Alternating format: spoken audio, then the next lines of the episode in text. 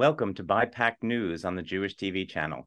I'm Andrew Pessin, your campus correspondent and also campus bureau editor of the Algemeiner, a leading news source on all issues of concern to Jews and about Israel. Please do sign up for the daily newsletter at algemeiner.com to stay abreast of all the relevant news, as well as following us here at BiPACT.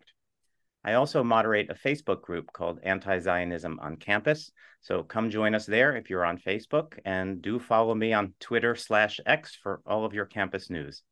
For more about me and my work, please visit my website, andrewpessin.com. As for the campus scene for Jews in Israel, it's hard not to think that we are entering dark times, eerily reminiscent of earlier very dark times. In 2018, I published a book called Anti-Zionism on Campus, documenting not merely the hostility, but really the hatred of Jews in Israel that's appearing on many campuses, which had already begun transforming from expressing opinions to discriminatory and harassing actions. It's only gotten worse since then, as Jews, in particular Zionist Jews, but in fact, all Jews, are genuinely under assault, verbal and sometimes physical, on many campuses. But it's not just on university campuses anymore, as the assault on Jews in Israel has in recent years begun moving into the kindergarten through 12th grade realm as well. And perhaps no state has taken a darker turn in that regard than California. A movement there has taken hold to mandate teaching a high school curriculum that demonizes Israel and the Jews, to inculcate that hate at the earliest possible ages. Perhaps no one has done more to call attention to this movement and to fight back against it than today's guest, Tammi Rossman-Benjamin. Formerly a professor for many years at UC Santa Cruz, now a co-founder and director of the wonderful organization Amcha Initiative, which deserves your support. Tammi is with us today to catch us up on what the heck is going on in California and what we all can do about it. Tammi, thank you for joining us on the program. It's a pleasure. It's a pleasure to be here with you discussing this topic. It's a real pleasure to have you. You know, in getting ready for this conversation, I dug up all of your articles on the topic in question, and I have in my hand a very thick stack of some 2,000 articles going back 3.5 years, early 2020. So you've been calling attention to this, battling this. You're like the, I don't know if the canary in the coal mine is the right metaphor, but you saw it early. You've been calling attention to it. Sometimes I think a lone voice in the wind, but thank you for the work that you've done on this. It's essential. And as I imagine we'll see, it's essential to get the word out about this movement, because it's not just California, right? It's not just crazy California that this is happening. It's already spreading other places. California is often the front line of these things. So first and foremost, thank you and kudos to you for the work, the many hours of work and attention that you have put to this. So thank you. If we could start, maybe you could just tell us a tiny little bit about yourself and your background, how you found your way into the world of, you know, Jewish and Israel advocacy. And please do tell us a little bit about Amcha Initiative and the wonderful work that you do. Sure. Well, as you pointed out, I was a faculty member at UC Santa Cruz. I like to think of it as the belly of the beast when it comes to the kinds of issues that we're dealing with. And that's actually what inspired me to act. I was teaching for 20 years. I taught Hebrew and Jewish studies.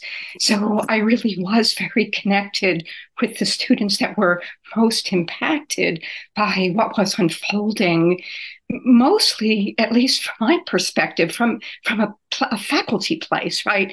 My initial efforts were really directed at what I saw as these egregious abuses of university faculty to impose their primarily anti-Zionist sentiments in their classroom on their students, with grave effects for the campus climate for Jewish students at my university. So that's essentially how I got involved. Students would come to my office and cry about what was happening. And a lot of it, as I said, was coming from faculty, and the students just didn't have the wherewithal or the desire to stand up to their faculty. And so I decided, what the heck? I felt very close to my students, and I felt like it was sort of my responsibility to step up. That person. And so people watching should recognize, as we send our Jewish students to these campuses, People should be alert and aware to what they're going to confront there. And for a Jewish student on a campus, especially you're away from home for the first time for many of them, it's scary and isolating. And so thank goodness there's the occasional faculty member like yourself to be a person there. But of course, students need, I think, some outside support from the community as well. Right. And so I joined together with another faculty member from UCLA, Dr. Leila Beckwith, to actually fight this from the inside, in a sense, with a knowledge of how universities work, a knowledge of how, let's say, faculty senates work, a knowledge of how administrations work, the shared governance. I mean, the story on campuses is very complicated. It's very complicated to get at what the problem is and actually to effect a solution. And we felt we had a way to do that. So we founded an organization to do that, not just at UC Santa Cruz or UC, but nationally. And that's what we've been doing. We I guess about 10 years now, a little bit more. We started an organization that documents. We have a big database, online database, publicly accessible, that I urge your listeners to go to look up any campus, any issue. We keep track. We have 6,000 incidents in our database on over 400 campuses. Even just for that alone, that's such an essential piece of work that you're doing. And I know my oldest son is looking at colleges now, and as he sort of finalizes his list of places to apply to, one of the things we do is we go into the Amcha database. We want to get a sense of, what is that campus like for a Jewish student, for a Zionist student, et cetera. So your database is invaluable for that. It's also important to us because we actually use it to do research, and we've published a few dozen reports, 2 or 3 annually, about what's happening, looking at it from various perspectives over more than 100 campuses. Over years, looking at trends to actually understand what the problem is, to be data-driven, because we're academics after all. We want to understand the problem, not just in a knee-jerk way, but actually to really see what's going on and to be able to document it and prove it, give evidence to university administrators to actually address the problem. So that's what we do. We also work in specific areas to actually combat anti-Semitism. And one of the new areas to sort of segue into this topic du jour is ethnic studies. Now, it's true that this issue that we're looking at right now is about high schools and K through 12, I guess, more broadly, and that's a little bit out of our wheelhouse, except for the fact that about 10 years ago, I don't know if you actually looked at the essay that I published in 2013 in a book on global anti-Semitism, which actually looked at the birth of ethnic studies at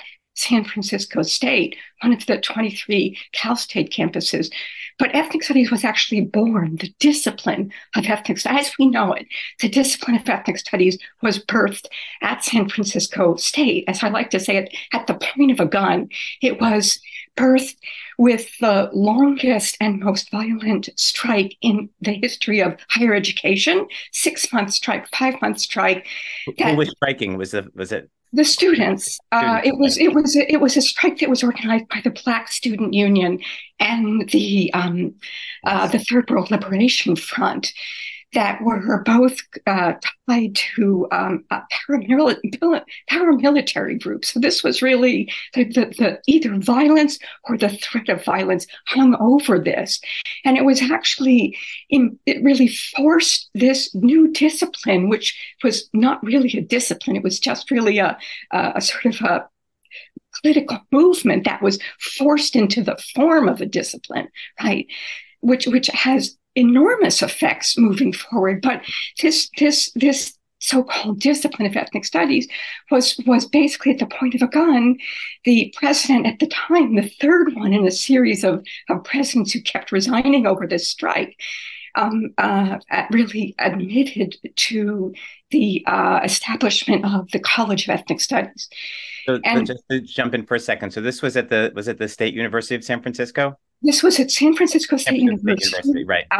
In 1969, 68, 69. This is the long genesis of the issue. It goes exactly, back to exactly. But that was what I looked at, because in the 2000s, from 2000 even till today, San Francisco State has also been one of the key campuses for campus anti-Semitism. Right. It's been dubbed like decades in a row, the most anti-Semitic campus.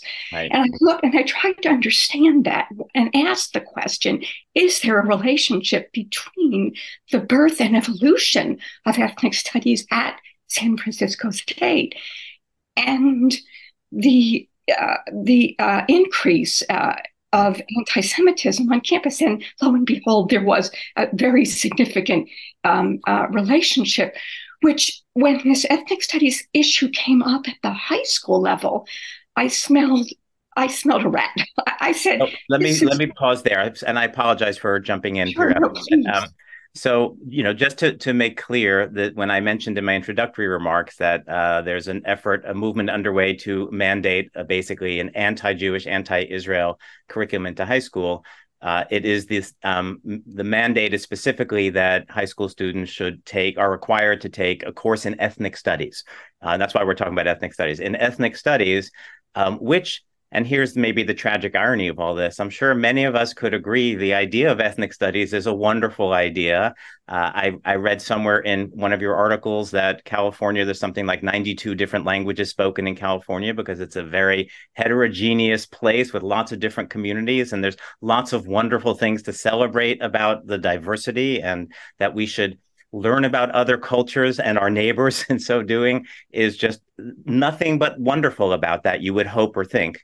But of course, the issue comes down to the exact content of the ethnic studies. And as it turns out, as you're pointing out now, ethnic studies from its beginning has built into it some mechanisms that seem rather unfavorable to the Jews and to Israel. And so this otherwise maybe wonderful movement, maybe you'll disagree with me, but otherwise wonderful movement of teaching ethnic studies has been corrupted by this, we'll call it anti-Semitic mechanisms built in. Is that a fair summary? Sort of, almost. Okay. All right. I would argue that, as I said, the strike at San Francisco State actually gave birth to a discipline that was dubbed ethnic studies. Now, we can argue over, if you think, take an example that has nothing to do with ethnic studies, sort of, which is the definition of anti-Semitism, right? Who gets to define what anti-Semitism is? And we feel this is a personal issue. Of course, Jews get to define it. Of course, Jews, who work in this area get, but it's become a very fraught issue. And then, which gets a lot of people very confused, because there are lots of definitions now swirling around with lots of people who have lots of different motivations for promoting their definition. So the same thing is true with ethnic studies. The reason that we're even talking about ethnic studies, the reason that we're even talking about a curriculum, a requirement in California, a piece of legislation, right, is because of the strike at San Francisco State, I would argue.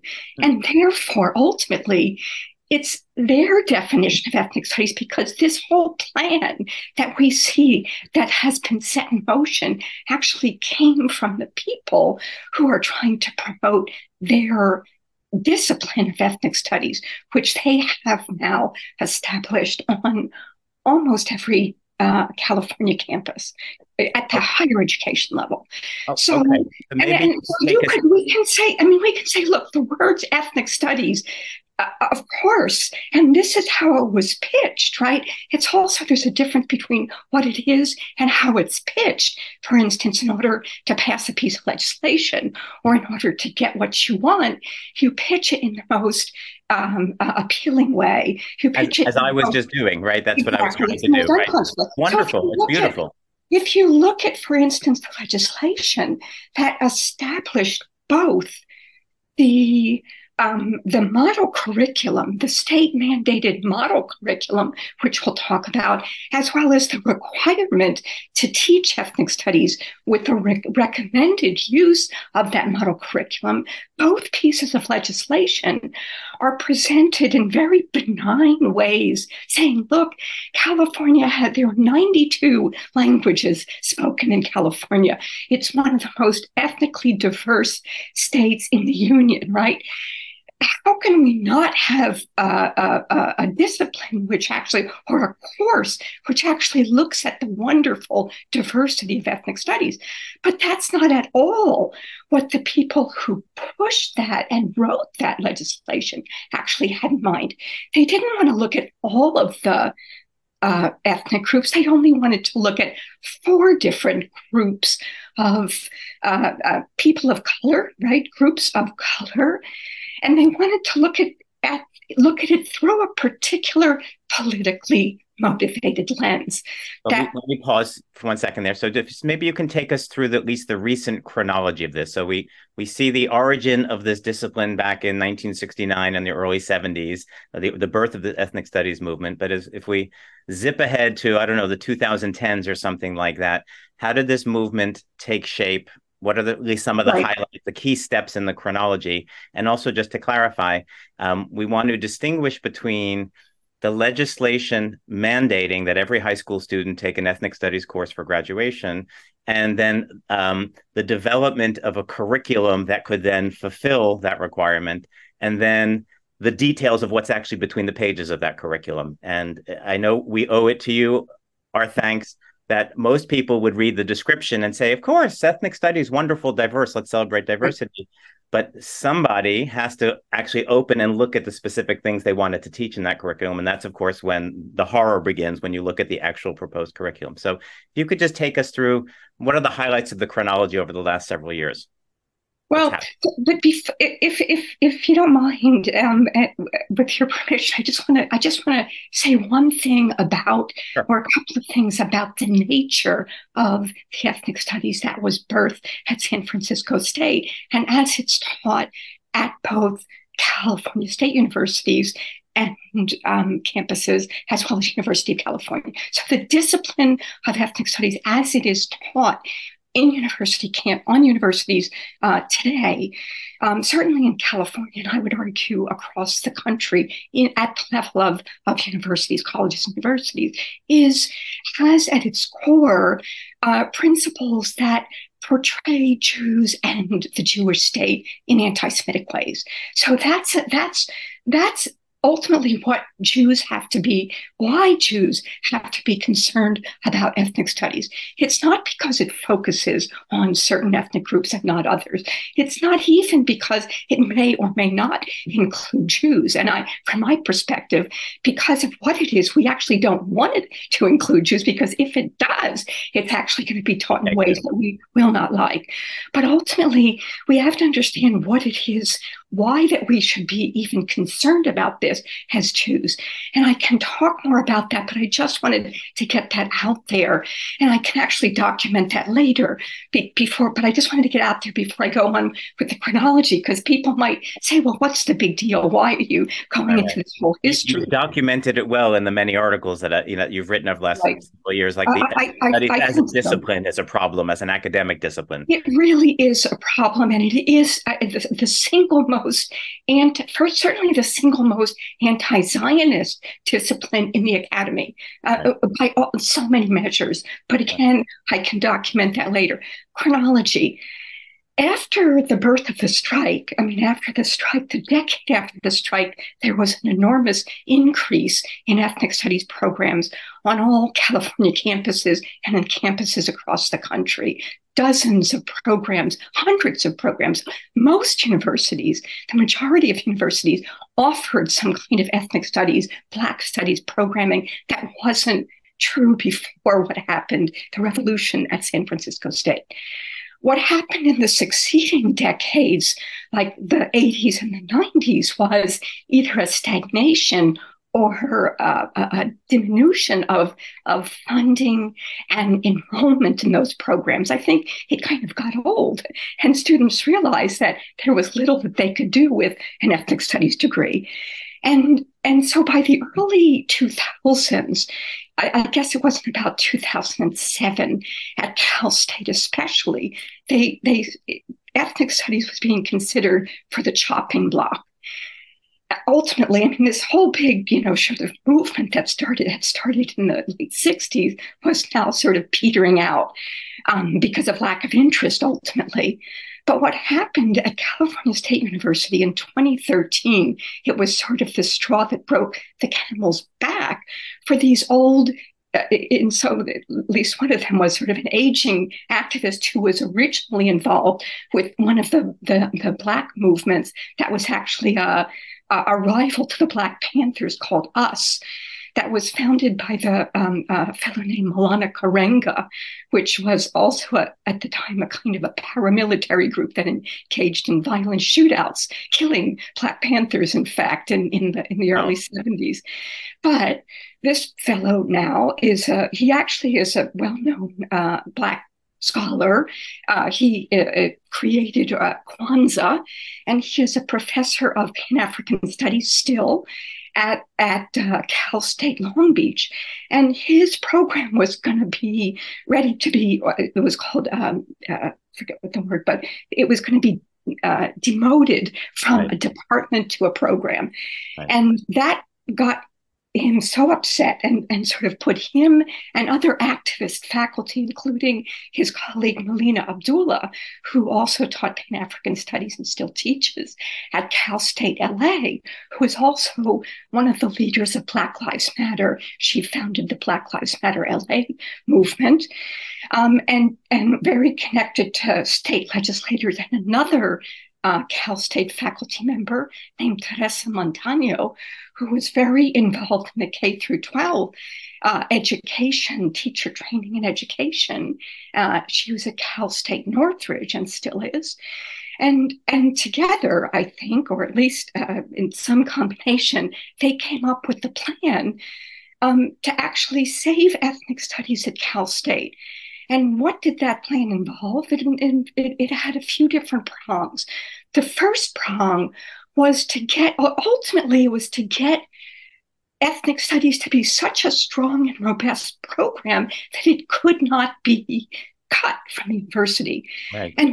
And the first part of that was to get it to be a requirement at Cal State.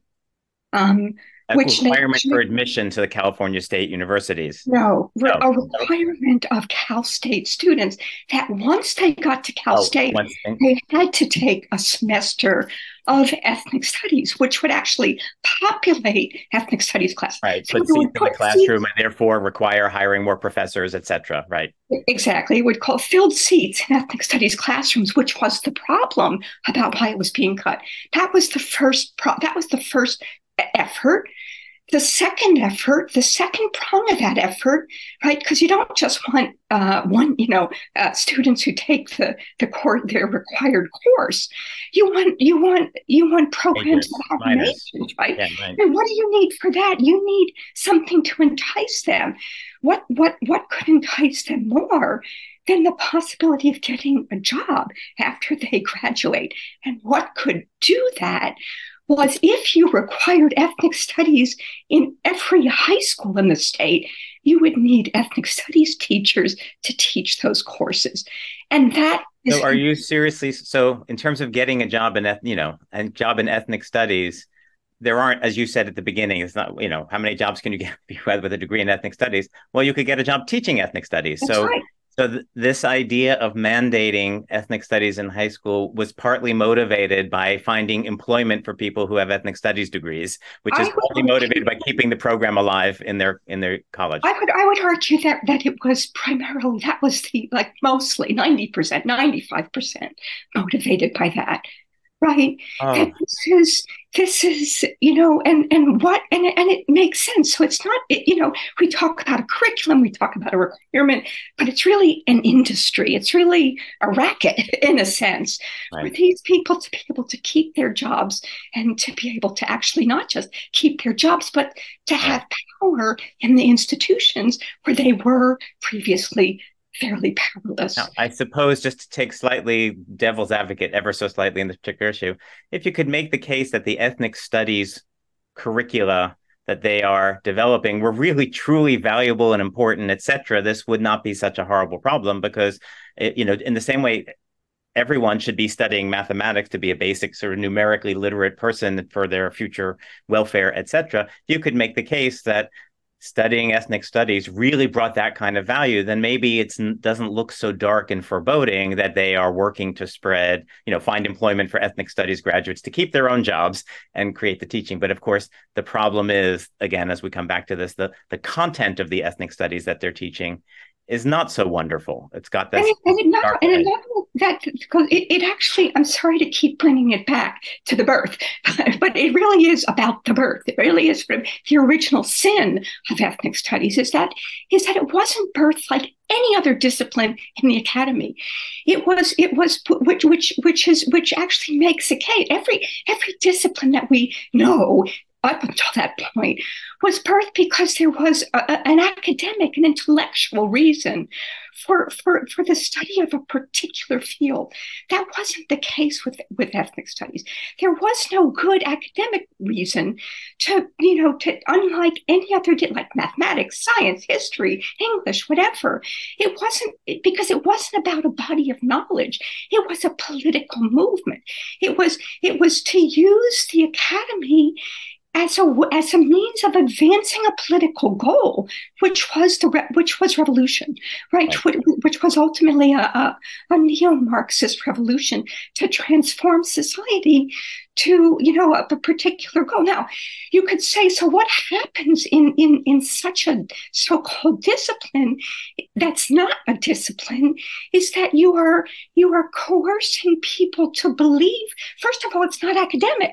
It's not scholarly. There are no scholarly standards that it stands up to, because it's not, you know, it's not trying to come to, it's not, you know, trying to analyze the facts and giving you the tools to do that, to come up with your own conclusions, etc.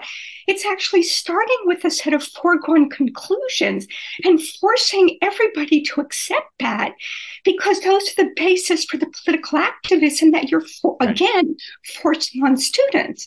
Okay. So the whole thing is a coercive exercise, and anybody who doesn't accept it, any other discipline, you can question, challenge. That's the whole nature of the discipline. You have a theory, you discard the theory. But with ethnic studies, if you challenge the theory, if you challenge the assumptions, you are branded using the terminology of ethnic studies as the weapon against its you know, those who challenge it. You are branded a racist, white supremacist, an imperialist, all of those terms that are taught as the basic tools of ethnic studies. Right. So this is the problem. It's a coercive discipline being not just people who have, you know, a particular. Sorry about this. Sure. It's not just people who have a particular, you know, a choice about whether they want to take such a thing or not. It's saying that every student has to take a discipline which is not a discipline, which is coercive, and ultimately, as I said, anti-Semitic. And so, as you know, as you've laid it out, it's sort of a brilliant tactical strategy. You're in the process of making a very powerful case that Jews really need to resist this. It's not in the best interest of Jews. It violates academic norms in general. There's a lot of problems with it, but just in terms of our own advocacy, Jews need to resist this, but resisting it will immediately get you labeled as a racist. Resisting ethnic studies gets you labeled as a racist or a white supremacist. So it's gaslighting to the maximum degree. It's very devastating. It's another layer of anti-Semitism. So there's the anti-Semitism that sort of exists, that's part and parcel of the discipline. And then there's what I call backlash anti-Semitism, which is that if you speak, because of its coercive, politicized nature, anybody who opposes it is a political opponent that gets bashed with using anti-Semitic tropes of Jewish power, Jewish malevolence. Right. Exactly. Etc. And so just to come back to the chronology now. So in 2013 or so, this is when this movement begins to mandate high school students having ethnic studies course. Let's maybe zip ahead a little bit. I think that eventually becomes a piece of legislation. And right. So let me talk about. So there was, as I said, there were key people in the legislature that worked with these people.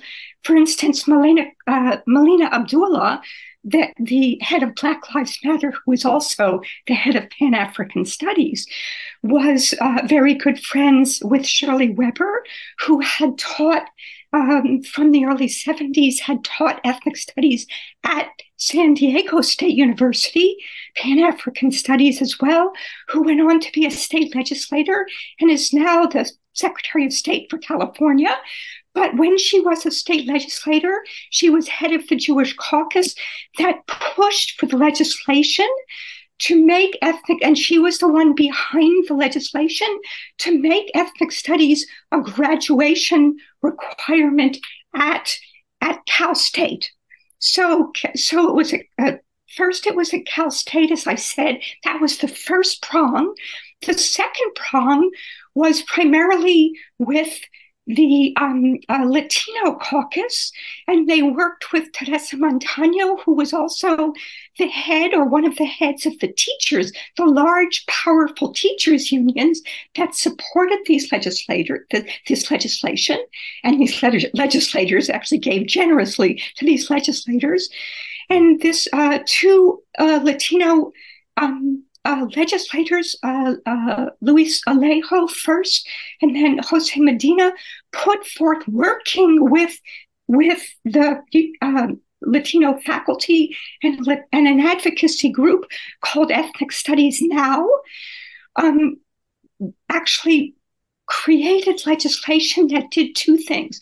Because in order to have, so there are two prongs to this effort to get ethnic studies to be a requirement in all high schools, for all high schools, public and charter high school students.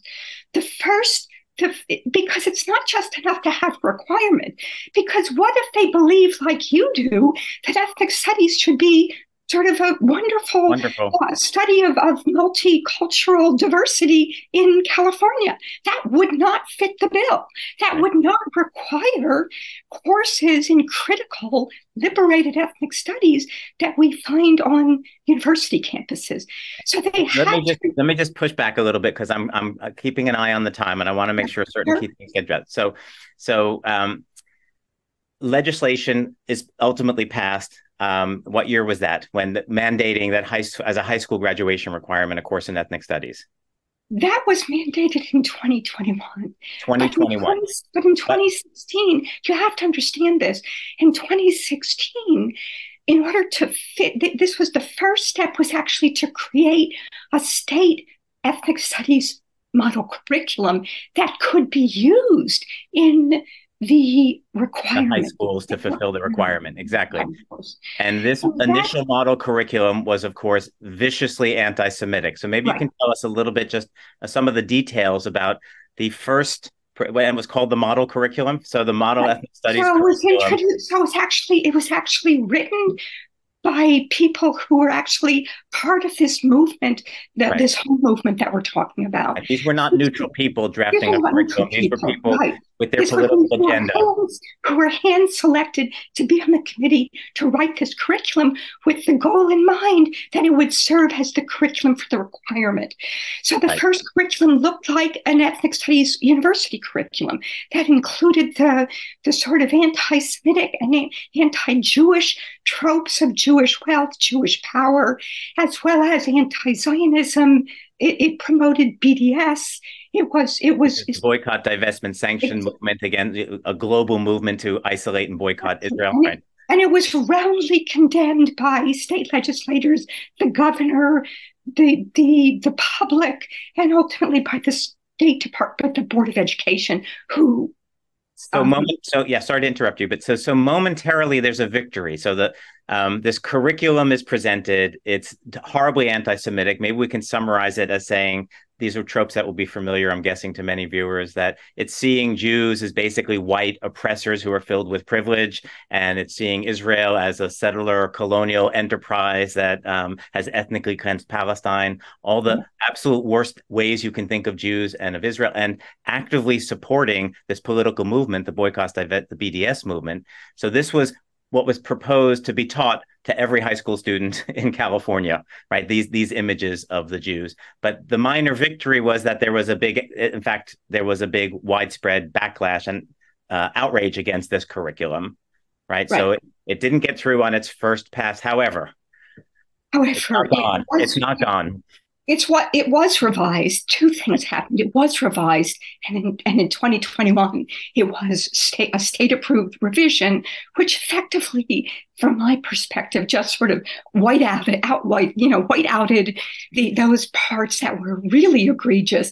Right. But it kept the same structure, the same guidelines. It really is underneath it all a critical ethnic studies curriculum, but it's only recommended. And once the bill passed, the bill in 2021, a previous version of that bill to require ethnic studies was vetoed. But once guardrails were added that were supposed to sort of keep out this first draft, or the liberated, what is now called the liberated curriculum, because of a group of those first drafters that formed a consulting group called the Liberated Ethnic Studies Curriculum Consulting Group. That is pushing that first draft, or a version of that first draft that they call a liberated curriculum, into school districts through their consulting services. But ultimately, school districts, here's the rub, school districts that are required to adopt an ethnic studies curriculum for the requirement can actually choose which curriculum to use, which opens it up. Do you choose the state mandated curriculum, which is not great? Do you choose the liberated curriculum, which is much worse? Or do you go with something else? Right. That's pretty much where we are now, at least as we're talking about the general outline of what's happening. Okay, so to summarize then, the law has been passed that high school students require an ethnic studies course for graduation. The issue then is, which ethnic studies curriculum will different school districts choose? The original model one was terribly anti-Semitic and got sent back to be revised. And so the state is now offering the revised one, but school districts are not required to do that revised one. They're free to choose whatever ethnic studies curriculum they want. And the original drafters, the political agents, the anti-Semitic, anti-Zionist agents who drafted this whole thing, have actually formed a for-profit company working as consultants who happen to have been hired by many, many school districts in the state of California, which is indicating that many school districts are going to go ahead and adopt that viciously anti-Semitic, anti-Zionist curriculum anyway. Is that? Yes. Right. I just want our viewers to understand how dreadful this is. I mean, imagine. That's just the beginning. I would say that's just the beginning of the ethnic studies nightmare, because that's not to consider the other factors that don't have to do with that actually have to do with back to the universities, back to my playground, which is the university, and the teacher training and legislation of ethnic studies certification and ethnic studies, UC ethnic studies admissions requirement proposal, excuse me. Yeah. And a UC ethnic studies requirement admissions proposal, which if it is actually approved in the academic senate, would require every student who wants to be UC eligible to have taken a critical ethnic studies course. By critical, you mean the bad version, the deeply anti-Semitic version. Right. So this issue, what I'm trying to say is, I mean, I know you didn't anticipate this when you asked me on, Andy, and I'm sorry. I came into this depressed, and now I'm even more depressed. So. But you must understand that this is such. That the context of this and the scope of this is so much broader than a piece of paper that we call a curriculum. Like, right. So much of our efforts have been focused on a curriculum. That's not the issue. That's just not the issue. No, even what you're calling just the beginning, or I don't know, the front edge of the spear or whatever that's coming after us, is the idea that every California high school student will be required to and is likely to be exposed to a curriculum that basically teaches them that Jews are white oppressors, that Jews have no place in Israel, that Israel's a settler colonial enterprise committing ethnic cleansing and genocide against the Palestinians, etc. Every student in high school, and even worse, you just threw this in, and it may be time for another discussion, but you know, one of the other proposals these same folks are pushing, in addition to getting this curriculum taught in the high schools, is that entrance to the University of California university system will require specifically the bad curriculum, the evil curriculum, the one that's exactly. And then if that happens, it's game over, because there won't be anything to prevent that. You wrote in one of your articles at one point, if that passes, then any California student who wants to go into the UC system, including private schools, right? The rest of this has been about public schools, but now if you want to go to the UC system, if this proposal passes, which is pending, being discussed, about to be discussed.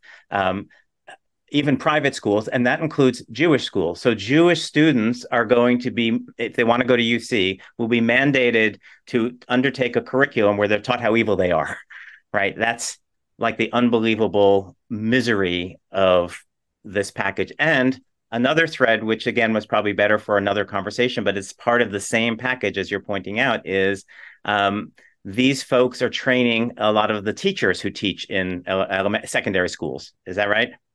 Not yes, exactly right. Plus, they're pushing same deal as what they did with the requirement and the curriculum legislation, is that they're actually co-writing pieces of they had the Liberated Ethnic Studies Curriculum Group actually co-authored, ghost wrote a piece of legislation to require all high school ethnic studies teachers to have a certification in ethnic studies, for which they would have had to have studied ethnic studies at the university level.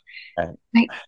So that's, again, I bring you back to the original game plan, right? Started back in 2013. This is their game plan, and they are almost, and it is within reach, especially if you consider in 2013, only 1% of the high schools in California offered, that's just 10 years ago, only 1% of the high schools in California even offered an ethnic studies elective course.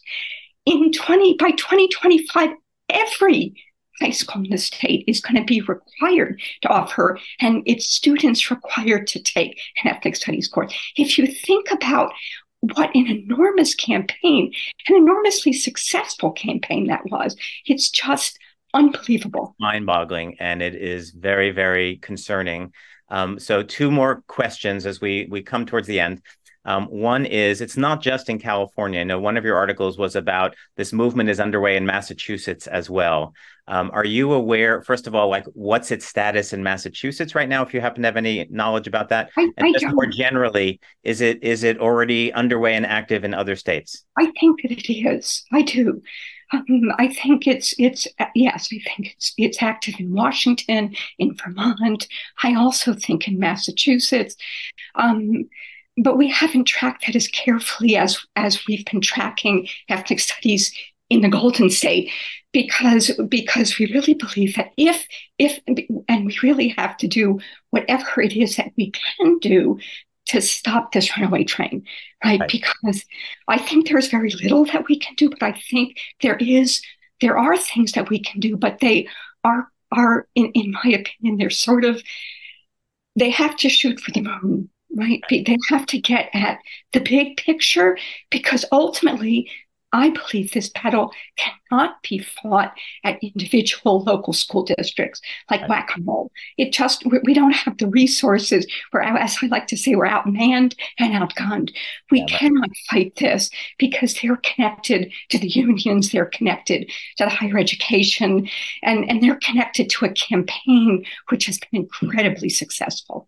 We don't have the resources to fight that everywhere. It does seem to me, anyone watching this, whatever state you're in right now, a lot rides on California. If it can be stopped or at least mitigated or restrained in California, that will be helpful. If it just has full reign in California, then it's coming to a state near you if it's not already there. And so everyone should help out in California, which leads to the next and final question. So what can people do to support, to fight against this, to support you and your work against this? What can the average viewer do to get involved in this and join the battle? What brought us back to this ethnic studies issue after the passage in 2021 of this requirement? I thought, okay, it's game over. We'll go back to the universities and do our, refocus a little bit. But then what I realized is, in carefully reading the bill that actually created the requirement, it was very clear that state legislators were very, very worried about what kind of ethnic studies would come, would follow with the establishment of this requirement, knowing about the trajectory of the Liberated group and what was happening at the universities.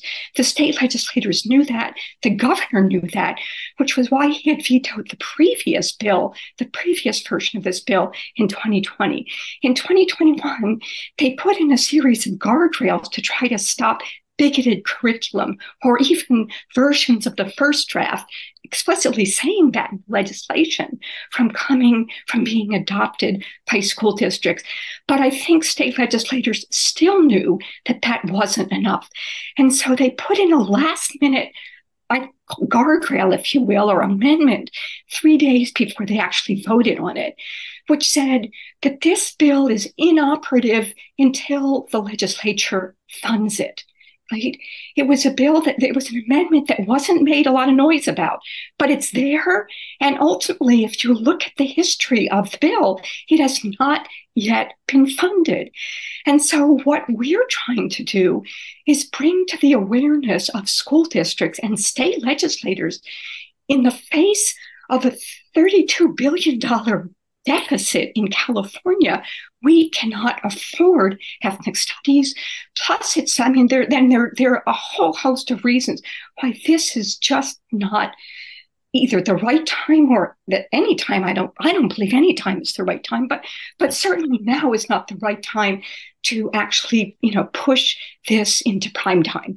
And so that's how can viewers help you in this effort to make people aware there's still a way of it's not fully stopping it, because school districts can still choose to do ethnic studies. But ultimately, that's not the issue, because the issue isn't whether or not they choose to do ethnic studies. The issue is this a state-mandated requirement?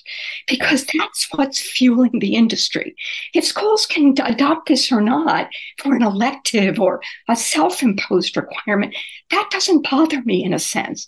There's not much we can do about that anyway. That's not what's fueling the whole industry that I think is coming from the university. So if we can stop the state-mandated requirement, we can stop the industry. And I think that's what we have to bring to the attention of school districts, that people who can go to school board meetings when they are considering adopting ethnic studies or the requirement, saying, look, we don't believe that this is a funded mandate. Ask the legislators, ask the Department of Education. We do not believe, because why should we waste our local school districts' funding on this when our students are struggling with all of the post-pandemic education losses? This is not what we want. It's too controversial, too expensive, too costly in so many ways. So how brass tacks, how are you reaching school districts? Are you writing letters to people? Are you letters to people? We've been writing letters. We've been writing coalition letters, petitions to state legislators, particularly members of the Jewish caucus, who were effectively at the forefront of valuing this, right? At the forefront of it, because they were the ones that essentially supported AB 101, that supported the bill, that gave us this requirement. So now we need to throw it back to them and say, you're the only ones who can help us with this.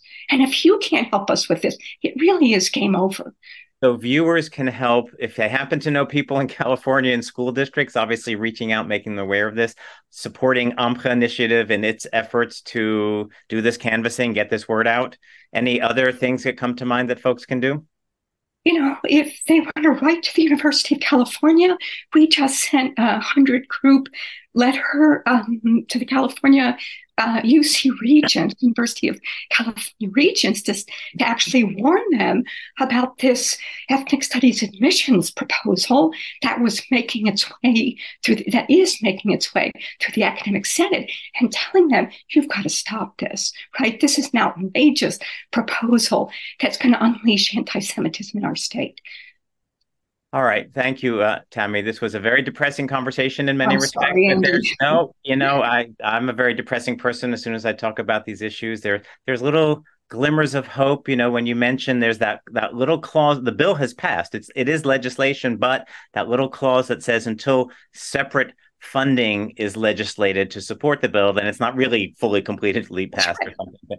That's that one little loophole that hopefully, you're getting in through there and making the progress to stop this otherwise runaway train. So there's that reason for hope. And hopefully we can, as the word spreads, we can get more folks to participate in this campaign. Again, if we don't stop it in California, it's coming to a state near you. Absolutely. And before you know it, dozens of states will require their high school students to learn about how evil the Jews are in high school. And that's very, very scary. So thank you so much for your time.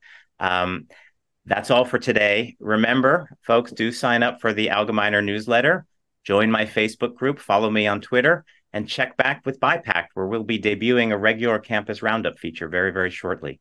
For the Jewish TV channel and BiPACT News, I'm Andrew Pessin. Hope to see you back here soon.